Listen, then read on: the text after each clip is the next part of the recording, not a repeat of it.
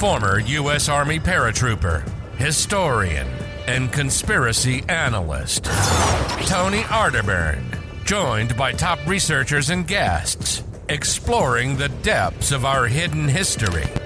Expose the crimes and cover ups that plague our civilization and planet and patrol the borders of our reality. Reality. Reality. From the parapolitical to the paranormal in the psychological war for your body, soul, and mind. Be, Be a paratruther.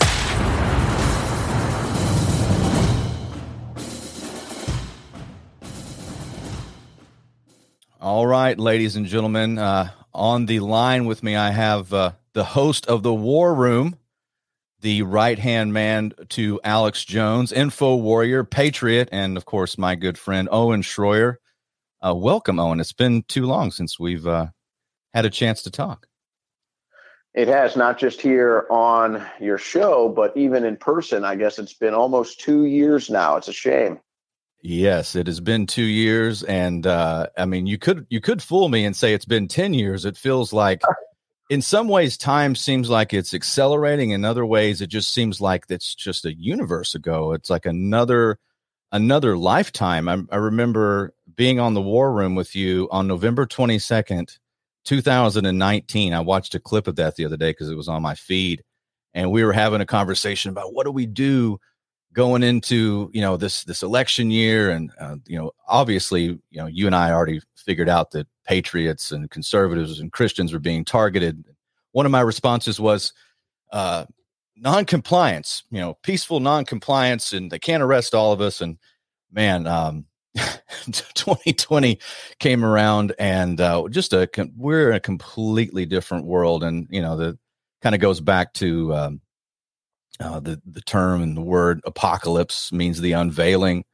Uh, I'd really like to get your. You and I haven't spoken on air or on a podcast in a while. I really wanted to get your take on, on what what are we looking at, Owen? I mean, you go back to, um, you know, we don't have to get into the specifics, but you go back to your um, your protest, and you're very active and all, you know, very outspoken, very much on the ground, very much putting yourself out there. You know, your your trips to DC, which I love, and I love that footage of of you going to Congress and what you uh, what you said to Jerry Nadler. Uh, always great stuff, man. But uh, it seems like we're just a universe away from all of that, and uh, you know you're still hosting the War Room every day. I mean, what's what's on your mind? How are you perceiving these events as they unfold? I mean, I know it's a big question, but I mean, what comes to mind when you think of, of where we are? Well, let me first respond to that without the political frame because I was thinking about this the other day too, thinking about the concept of time and and memories, and it's and it's the strangest thing. I think back to when we were visiting uh, in the summer of 2020, and it, it does feel like it was it was a long time away. It feels like it was out of arm's reach. But the funniest thing is, and I was thinking about this the other day.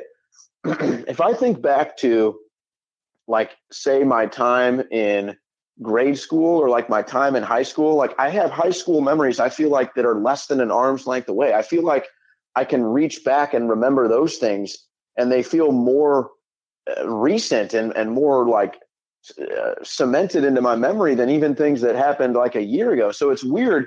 It, it, it does feel like there's galaxies with all the craziness that happens on a year to year basis. It's like we're galaxies away from these things that just happened a few years ago. But somehow our brain, our mind, our memory, our intelligence is so advanced that you can sit here in your mind's eye and visualize and remember things that happened decades ago, like it just happened yesterday. But that's just more of the uh, existential uh, frame of the question. But yeah, when it comes to the politics, the next big thing, right? I mean, it's it's the it's the quickening of the next big thing where you used to have maybe four years or two years between the next big thing. And it was usually based around an election season. And then depending on the weight and the parameters of that election season, just how heavy the next big thing was. Now it seems like there's a next big thing almost every year, if not, if not two a year. And, it, and it's all political. And I think what we're seeing right now is the Democrats are desperately searching for whatever the next big thing is that's going to get people to vote Democrat. Right. And and they just can't find the flavor. They just can't find the the the energy, the frequency. And so they tried the war in Ukraine. That's not working. Um, they tried January 6th. That didn't work. Now they're trying the abortion issue, and it's been an abysmal failure. So I, do expect a next big thing, probably if not in June, maybe even before June, because they got to get something figured out here before the midterms. And then it becomes this weird chasm where it's like, oh, yeah, it's like the timelines are defined by these things. And it's like, okay, you have the COVID timeline, you have the Ukraine war timeline, the mask timeline, the abortion timeline.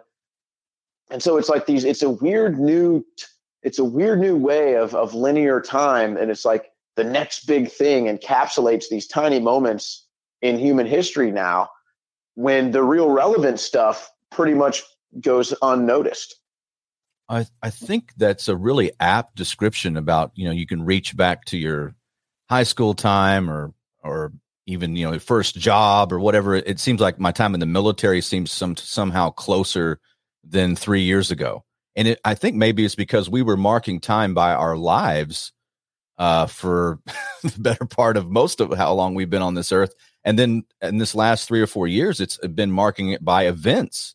And it almost seems like reality itself is not what it used to be. It's you start to question everything based off of how things have fallen away. I mean, gosh, you know, you go back to I mean, 2019 just seems like a I I I look back at that time and I think, wow, you know, I was definitely preparing for this, but this is just again, I mean, we're just, we're we're not in Kansas anymore, Owen, and I I don't I mean, I've been talking about this with I yesterday I published the 402nd episode of the Arterburn radio transmission. I go, you know, uh, what what do you learn in the last 20 episodes that you didn't learn in in the first 300 and some it's well because events change. I was talking to a friend of mine uh, last week or so, and I said, "Hey, look out for something to happen on May 1st." Because that's the you know anniversary of the Illuminati, and of course the celebration of communism, which is basically the same thing. And of course, guess what? It rolled out. It's it's the new current thing. You know, you get to reprogram the NPCs. You go from you know stay safe, stay home, to wait for the vax, to get your vax, to oh forget that. Now we got um, war in Ukraine, World War Three then they reprogram the NPCs for Roe v. Wade, and it's like these events are we're we're being so reactive. I mean, mainly because we have no choice because we don't know what they're planning next. I mean, it's hard to it's hard to get in the mind of the of the ruling goblins out there. And uh, I mean, I, I just totally agree with you. It's it's time seems non-linear in a way. Well, and I think that there's this there's this will and this this uh, this instinct, if you have, or that we have, uh, to correct to correct wrongs, to correct the records, and so there's all this fake news out there. There's all these delusions out there, and so we even get caught up in the trap of the next current thing because we feel that we have to address the record and put the truth out. So, so in a way, I mean, I, I try not to fall victim to this, but I can't help it you know, in a way, the next big thing wags the dog. Uh, you know, even with free thinkers, even with uh, you know, even with people that aren't totally brainwashed, because you know th- these things keep happening, and it's like, okay, well, here's the truth about that thing. So here's the truth about Ukraine, or here's the truth about COVID, or the truth about this. And so we spend all our time trying to address and correct all the lies that the establishment tells us. And so even we get the wag the dog technique. And so our timelines kind of get uh, manipulated with all this propaganda.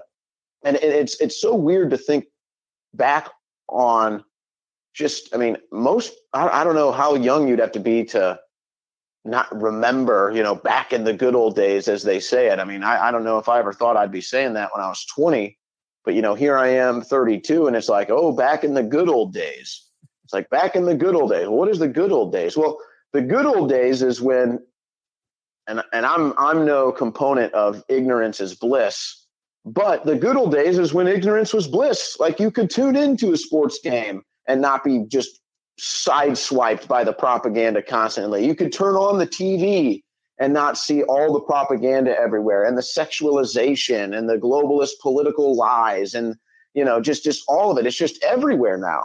I mean, uh, uh, you know, uh, these kids these days, I don't even know if they'll ever experience a world where anything was was uh, you know cherished you know where anything was was not totally bought and paid for by the same propaganda that you find anywhere else. I mean it's too bad. It there's really very is. little things you can do now. And you know entertainment wise you know have fun whatever. There's very few things you can do now where you're not going to get a double dose of globalist propaganda.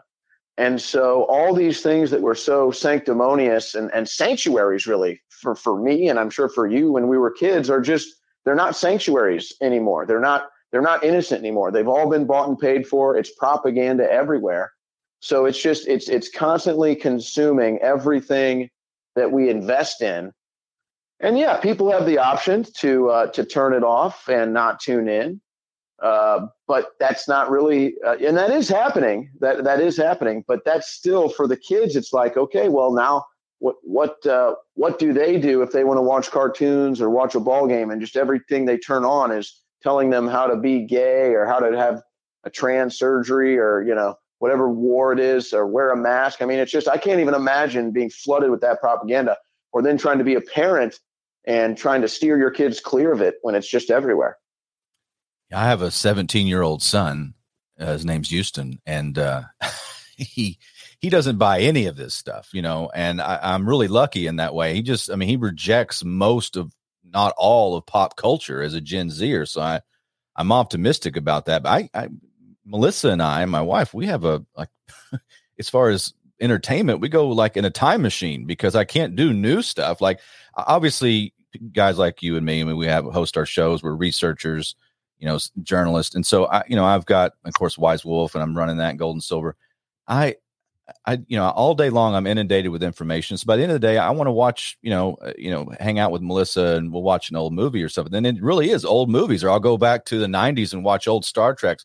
But there's a certain barrier that gets crossed, and I think really around about the time Obama got elected, around the the 08 09 timeframe it starts to you can see the wokeness really infiltrating every part of entertainment. And now it's just they turn it up to 11 rip the knob off on i mean it's you can't go anywhere or do anything uh you know this because you know you're also um you've been a sports commentator. And i i want i want you to talk about that here in a minute too because you know that it's it's everywhere. And even at, at the detriment which is interesting you know, when we were kids, we were taught, you know, it's all about the, they all want to make money. These corporations want to make money. It's all about the profit motive. But now it's not. It's not even about profit anymore. They, they just want it. They want their agenda out. That doesn't look at Disney just hemorrhaging money. They don't care.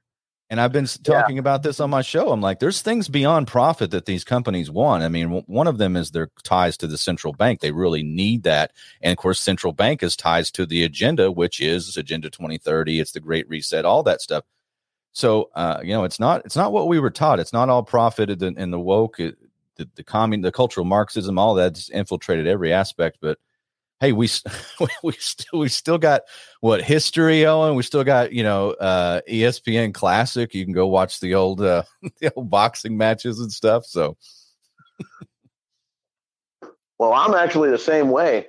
I'll go. I'd rather go on um, YouTube or something and watch sporting events from the '90s or uh, early 2000s where you're just not getting inundated with the uh, propaganda or yeah old tv shows or even old cartoons. I mean it's just this new stuff it's just it's everywhere. It's not even entertainment. And i think when it comes to you know the profit thing i, I guess you know uh, realistically i guess these corporations have so much money now that it doesn't even matter. They, they don't need money. They don't need to put profit over everything else because they've, they've got so much money now the propaganda, now the, the globalist agenda, now the corporate world government is more important than profit.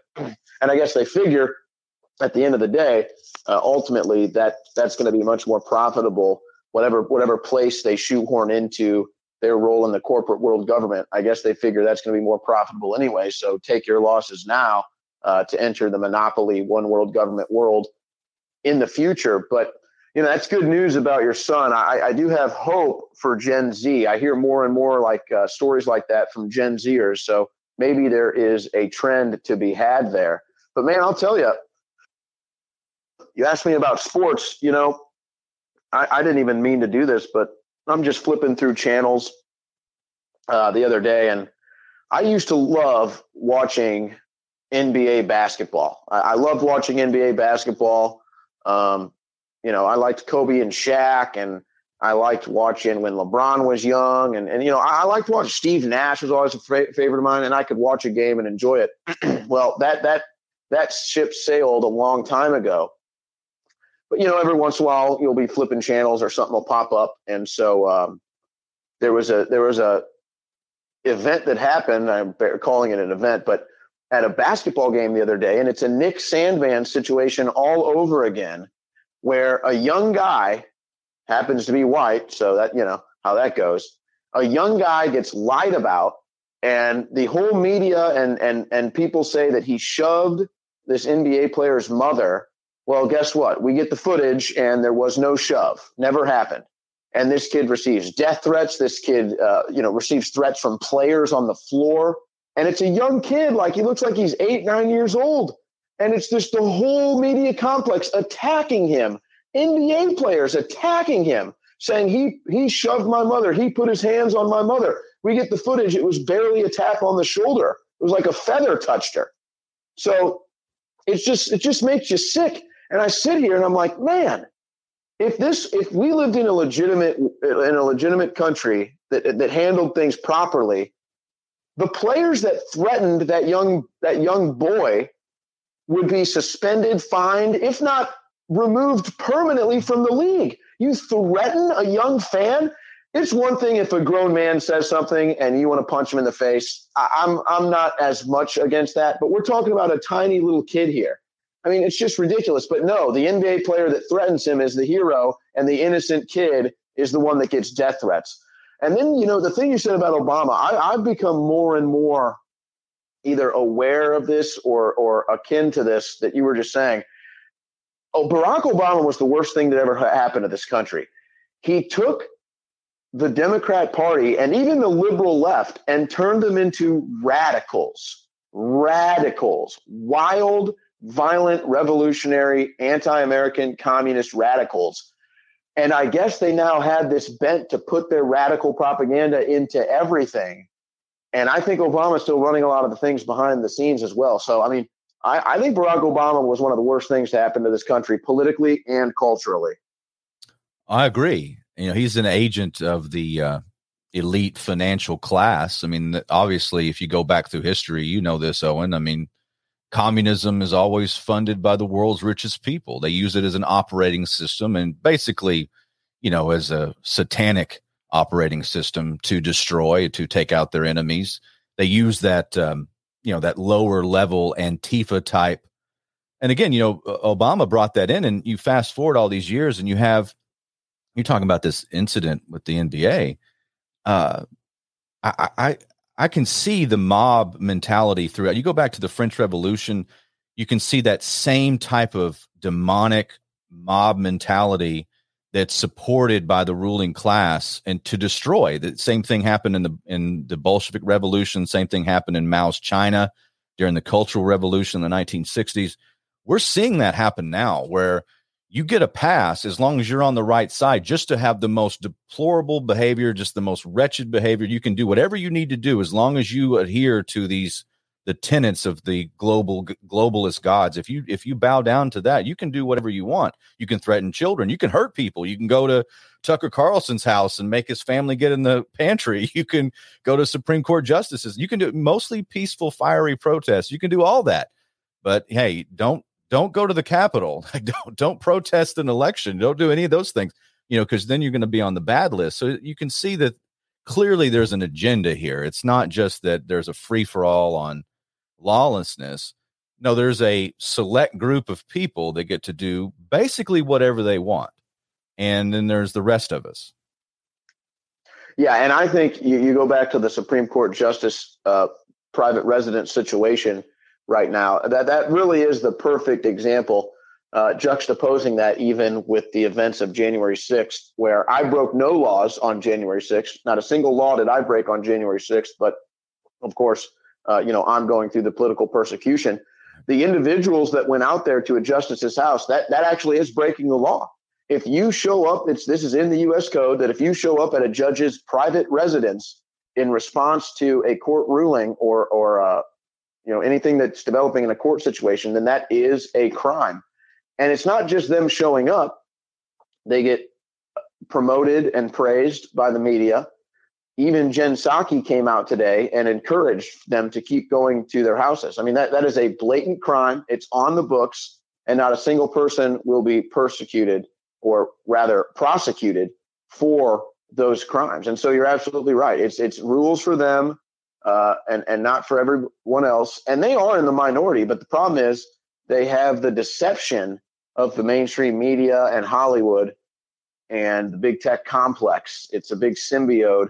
So they amplify the propaganda, they amplify the views shared and represented by these fringe minority radical leftist groups. So they think they're in the minority, so they think they're justified and doing something good when they commit these crimes. When the truth is, yeah, I'd say 60, even 70% of America now knows exactly what's going on. They know the election was stolen for Trump from Trump. They know the Democrat Party has gone full on uh, radical, even terroristic. And it's just, this is not being accurately reported on or represented in the mainstream media because it's the mainstream media propaganda that has those people out there in the streets. I mean, really, Tony, when you sit here and analyze it all and break it all down, I mean, it's, I mean, it's hard to fathom that there's ever been a time on this planet this insane. I mean, it really is hard to fathom. And I know we have the Bible for for reference to some some wild times, and and we do have history, but it's just it's it's hard to believe that that reality or or what's true and what's right has ever been such a rejected premise or notion and and to have civilization and culture now built on cornerstones of lies and fraud and delusion. I mean it's just unbelievable. From men or women to men can get pregnant to mostly peaceful but fiery protest i mean it's really hard to fathom that the the human race on this planet has ever lived in such times of delusion and deception. Well, you're absolutely right. And uh, as somebody who studies history, and I have for for many many years, it you really don't find a parallel to now. And and I finally figured out why. I think this is my thesis: is that civilizations rise and fall, countries come and go. There's a beginning, there's a middle, there's an end. This is happens. This is the human story. But what we're watching is artificial. It's never really happened before where you take massive amounts of wealth and power and uh, you know you have the the populace and culture and you you manipulate it to to decline because how else would you take out the united states i mean if you go and reverse engineer this and you go back to the 70s which this is probably a, this is probably a three hour podcast if we if we stayed on this line of logic. But if you go back and you reverse engineer it, it's it's clear as day. I mean, you can see where the United States starts to go and decline. You know, from going off the gold standard, then losing our manufacturing, and then we go off this fiat. You know, just basically we got this printing press, so you get the most corrupt politicians possible. Um, you, you can't fix that. You know, you have Donald Rumsfeld coming out the day before 9 11 saying we can't track $2.3 trillion. I always bring that up because the next day nobody talked about it anymore. But think about the the implications of having a printing press and and unlimited corruption kind of baked into the design, and then you you see where the they want to pivot to China. I mean, you, you you know you're you're at Infowars. This has been talked about for many many years. They want to pivot to China. They want China to be the uh, the attack dog or the lead and the NWO. That's what it seems like to me in many ways.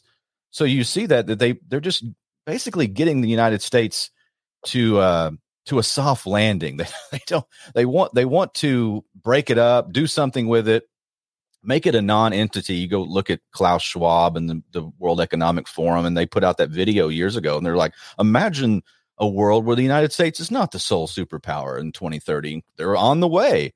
So again, you know, I think I think we're in an artificial decline, Owen, and and I think that's what makes it different. That's why there really isn't a a parallel for us to study you know, you have this, you have Rome. Mean, Rome fell.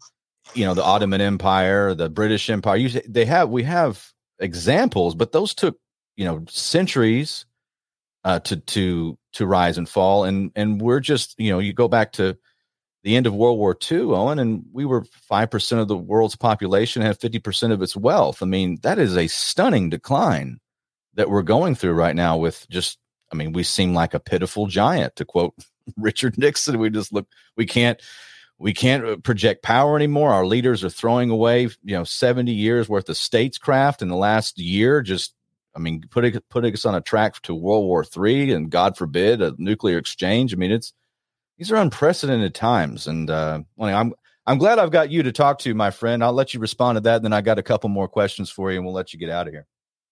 Well, and to expand on that notion that um, it, perhaps it really has never been, uh, we've never been able to study it in human history because it's never happened. And I think the, the the true aspect is that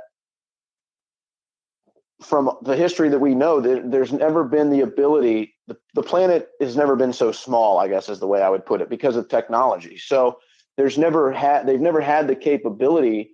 Even the largest powers on Earth, if they could communicate, they've never had the ability to actually um, try to conquer the world. I mean, that's what it is. No, nobody's ever had the expansive uh, reach and power to just conquer the world without some sort of standing army you know, right. uh, without a standing army having to actually physically go into these countries and, and fight and claim the land and the resources. That's not how wars are fought now. So I don't think there's ever been a time that we could study on Earth, and maybe it's come and gone. But yeah, I think you're right. There's never been a time on Earth where there's a global power structure that can work in in terms of terabytes and nanoseconds to slowly but surely manipulate the people of the planet into a one world government system where ultimately they'll be a commodity and and eventually just a slave or a battery like in the matrix.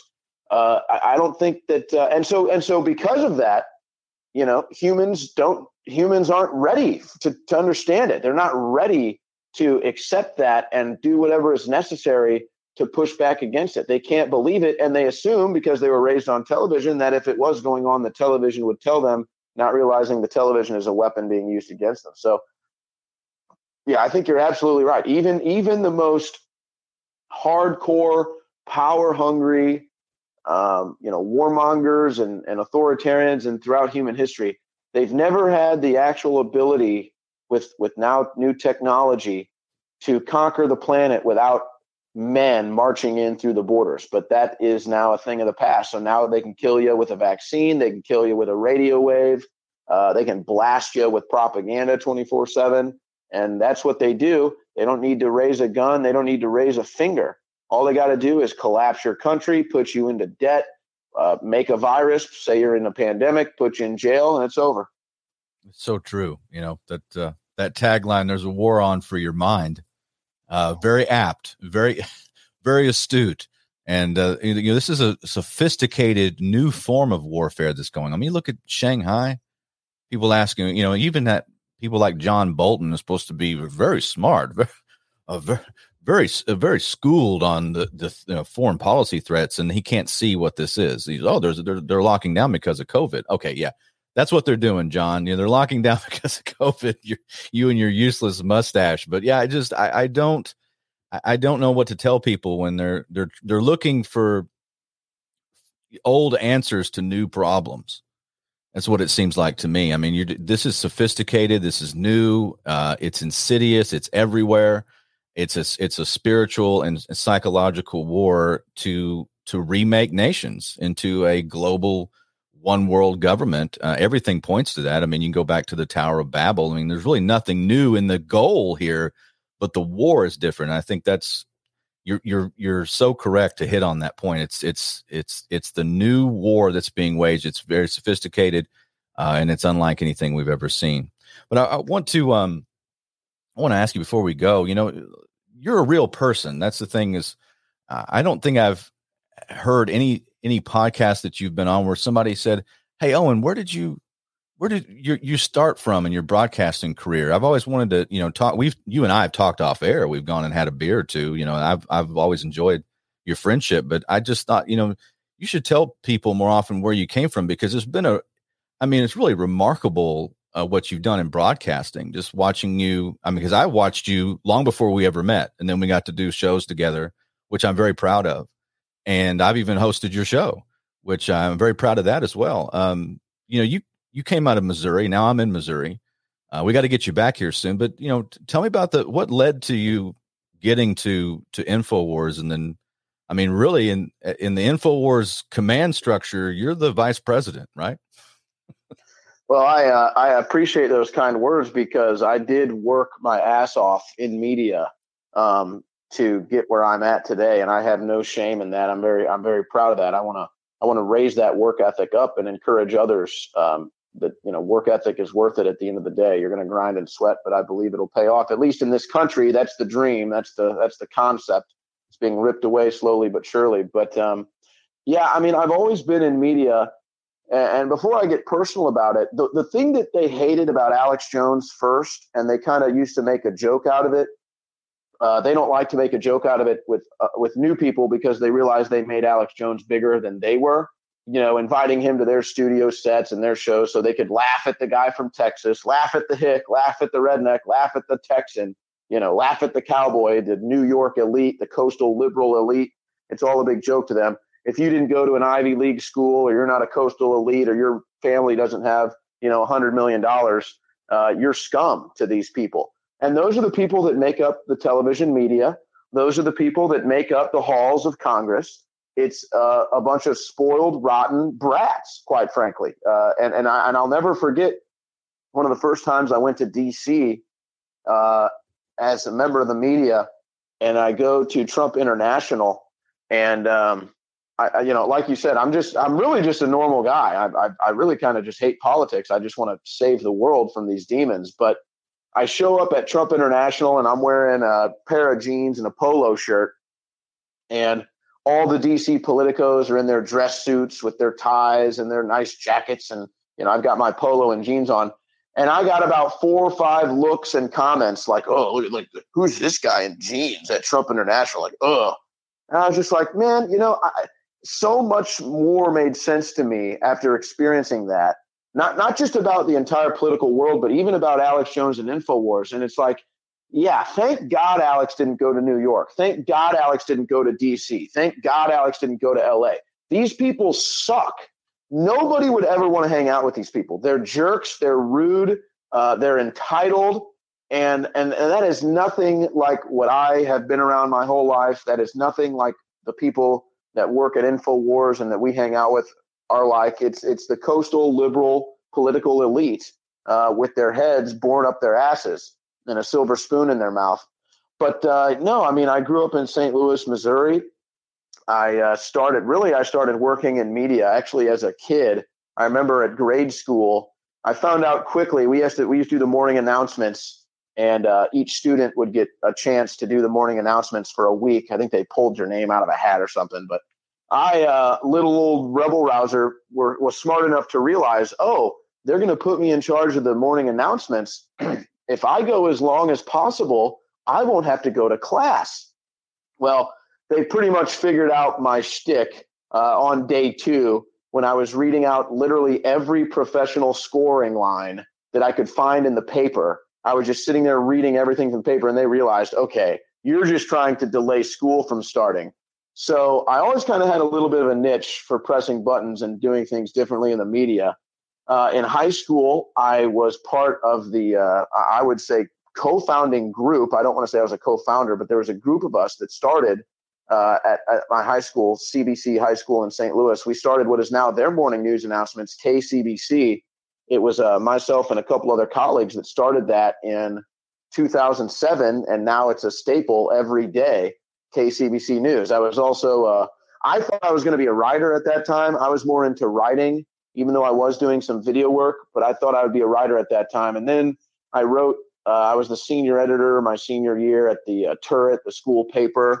And then uh, in college, I was a uh, I was the senior editor for two years in college at uh, the Current, which is the University of Missouri St. Louis's paper. So I always thought that writing would kind of be my destiny and um, but then I I kind of I kind of got sick of writing because I did so much of it. I think in high school and college, and I got a break in in talk radio media when I was 21 years old, and this was on a couple St. Louis stations. And I just fell in love. I, I, I always loved talk radio as a member of the audience, but once I got behind the scenes and saw how it worked, I, I fell in love with it, and I knew I wanted to be a talk show host by the age of I would say 21 or 22. And um, I was already producing multiple shows going on air when I was 21 and 22. And I don't remember when I first got my own show. I think I was maybe 24 when I first had my own show at a local station there. Um, but yeah, I was was working in sports media mostly. Had my foot in about uh, as many doors as I could in the sports media world. Just not sure which direction I would choose to go in my life. And then uh, I guess you could say I took the red pill. Sports was no longer uh, as as interesting as it once was, and I took a pivot into politics, started doing my own thing, and uh, eventually got noticed and picked up by Infowars, and the rest, as they say, is history. Yeah, you have a great story, and I I'll never forget. You know, first time we uh, were on air together, I remember you had just had uh, some major dental work. you were in pain, and oh yeah, uh, I had my tooth knocked out. I think that's right. It was you were in pain, and uh, we did a three-hour show. It was your show, and uh, anyway, it was a, a veterans call-in.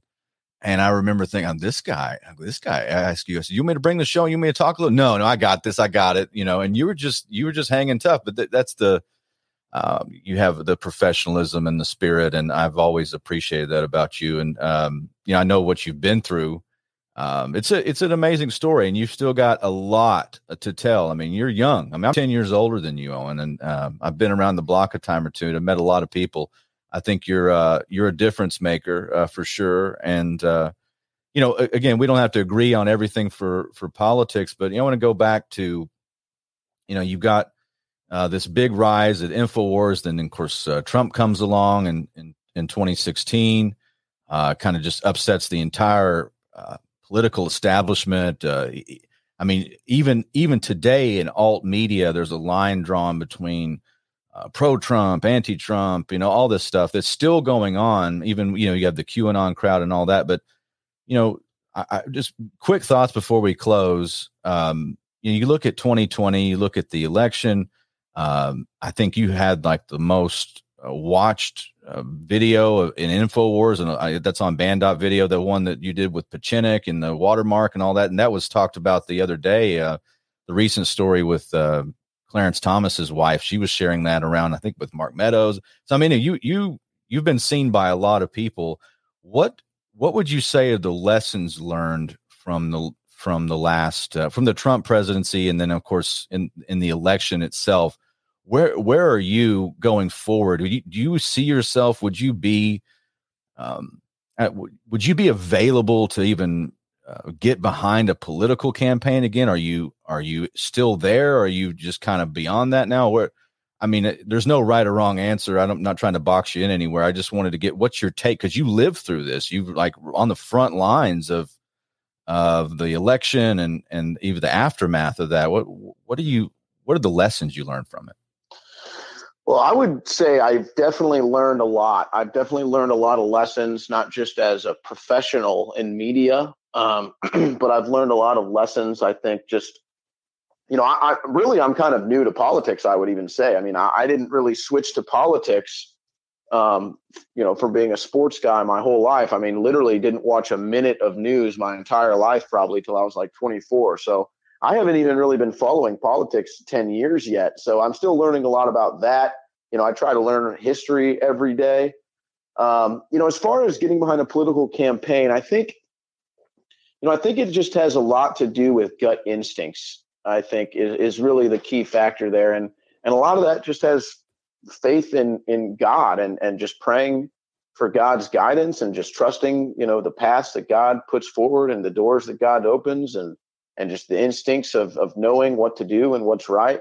So to put that into a practical example, you know, my instincts were with Trump from day one. You know, my instincts as soon as I saw Trump come down the elevator and make his speech, and then slowly watching more and more of what he says, and then the debates, my instincts were just, this is the guy. This is the this is going to be the guy that's going to take on uh, the establishment as I see it right now, and and so my instincts were right on that. and the danger of getting behind political campaigns um, is that because this has happened a couple times, it's just you don't know the individual, right? So you just you don't know the individual. You know their campaign, you know their public presence, but it's hard to know the individual. And so a couple times, individuals end up being not such good people, or um, you know they get involved in things that end up being bad things. So, uh, but it's not it's it's not too much of a worry of mine. I'm I'm going to stick with my gut instincts when it comes to that. I'm going to promote the people that my gut instincts tell me is good, and um, I'm going to go against the people that are clearly bad, and I'm going to I'm going to be skeptical of the people that my instincts tell me to be skeptical of. Uh, you know, the the other crazy thing too is, uh, and this is more of a professional thing. You know, when you just go to day to day, there's there's there's so many things, and I imagine. I mean, I make sports analogies all day long. And you can go back and watch a sporting event and say, man, I did this wrong, I did this wrong, I did this wrong, and, and feel bad about it. Or you can say, hey, I'm going to do that better next time. And so that's kind of how I like to look at it. Uh, if I make mistakes, which we all do, and I, I make mistakes on air, and I'll, I'll, correct them if it's a factual thing, or if I, yeah, I wish I would have said that differently, or approached that differently, or not done that that way. Uh, you know, I try not to let it linger, and I just think, oh, okay, let's let's take that, let's learn from that, and let's be better. So, uh, you know, there's professional learning lessons all the time, and I think, you know, for myself, uh, I'm I'm still slowly but surely learning a lot more about politics. But you know, it's sad. One of the best pieces of advice I ever got, and this is uh, one of my biggest mentors growing up in media, is a guy I worked for for uh, for uh, five years in St. Louis. He said, Owen, he said, you want to make it in the media, you need to find a void and fill it. Find a void and fill it and and it was like he said that to me and it just everything made sense in my mind. It just find a void and fill it. Well there's not many people telling the truth in the media. I mean that's pretty big of a, of a void right there specifically when it came to politics and then with trump. So i filled that void and i continue to try to fill that void to this day but it's it's actually amazing to think. I mean I, i'm still kind of now granted i'm like I'm, I'm probably diagnosably obsessed and nerdy when it comes to following this stuff. I mean, I literally have four screens running in my house, two talk radio shows going. I mean, you can imagine it's just all incoming. So I'm learning quickly and I'm and I'm learning in a very wide scope. But uh, it's incredible for me to think that I haven't even been following politics or cared about politics for 10 years of my life now. And yet I'm probably more politically informed than 99% of the American media that's been doing this for decades. No doubt. No doubt. I mean, uh, again, you know, you've always been uh, with me and I with your reporting. I watched you for for many years. You've always been an honest broker. Uh, I know uh, your audience is lucky to have you. Alex is very lucky to have you. Uh, you're you're a, a loyal soldier. We've seen that through everything you've gone through, and hey, hopefully you'll get your Twitter back. You know, uh, with Elon Musk buying, Twitter, hopefully we'll get a, we'll get Owen back on Twitter. Uh, I was uh, hey when you followed me a few years ago, hey Owen followed me. I, I always felt that was great. Then they banned you, so uh, yeah. we'll, we'll, have to we'll have to get you back on Twitter for sure. Um, before I let you go, uh, there's only two people that I ever gave uh, airborne wings to. One was my dad when I graduated airborne school at Fort Benning and the other was uh, was Owen Shroyer live on air. I gave you a pair of, of, of sterling silver uh, airborne wings, and the reason I brought that up, Owen, is because uh, I decided when I was doing I do the Arterburn radio transmission, which is live, and I, I, broke it down to two days a week. I do Mondays and Fridays, kind of bookends. I'm, I'm on a few different stations, and I'll always do that show.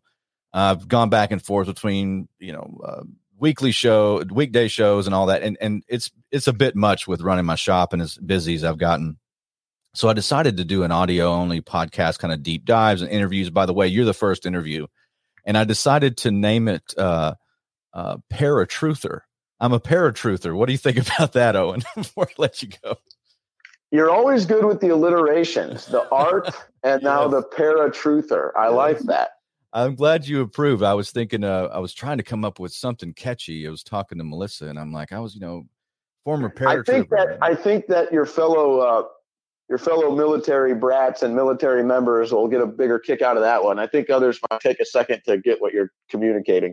Well, I, uh, maybe, but you know, uh, we've I've already got an audience built in. I've been uh, we'll have to have you over on America Unplugged sometime. I do that with Billy Ray Valentine and, and Don Jeffries on, on, Saturdays over on Rokfin. Rokfin uh, would be a great channel for you as well. But um, hey, bef- just let people know. I know you're doing the War Room, uh, 3 p.m. Central Times, all and it's three hours a day, weekdays over on Banned.video, uh, Infowars.com.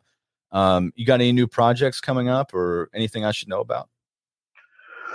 No, not right now. There's some things that are kind of sitting in the hopper that InfoWars is going to be announcing. And then I've got some things in the hopper where I'm just kind of waiting for my legal stuff to clear up before I can really move any of these other endeavors along.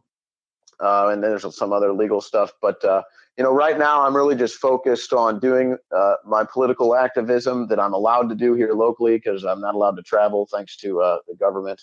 Uh, but uh, and then and then my radio show. So we just we just direct everybody to banned.video and go to my channel to find all my coverage and it's a growing platform it, it gets bigger every day we've got um, you know infowars has its 10 hours of live programming and i'm, I'm really proud to be the uh, kind of the the final door closing on infowars live streams every day well, I, I, love the show. Uh, I always enjoyed hosting, and uh, I love the Infowars crew and, and people. You won't find better people. So um, always uh, proud of my time uh, that I spent over in Infowars. And ladies and gentlemen, Owen Shroyer, a great guy. Uh, watch his show, support him over on Banned.video. Hopefully, we can have you back soon, Owen.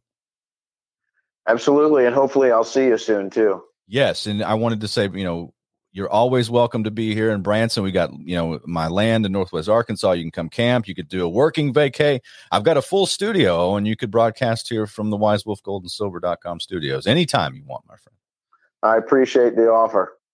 We'll have you back and we'll talk again very soon. Thanks for being with us, Owen. Thank you.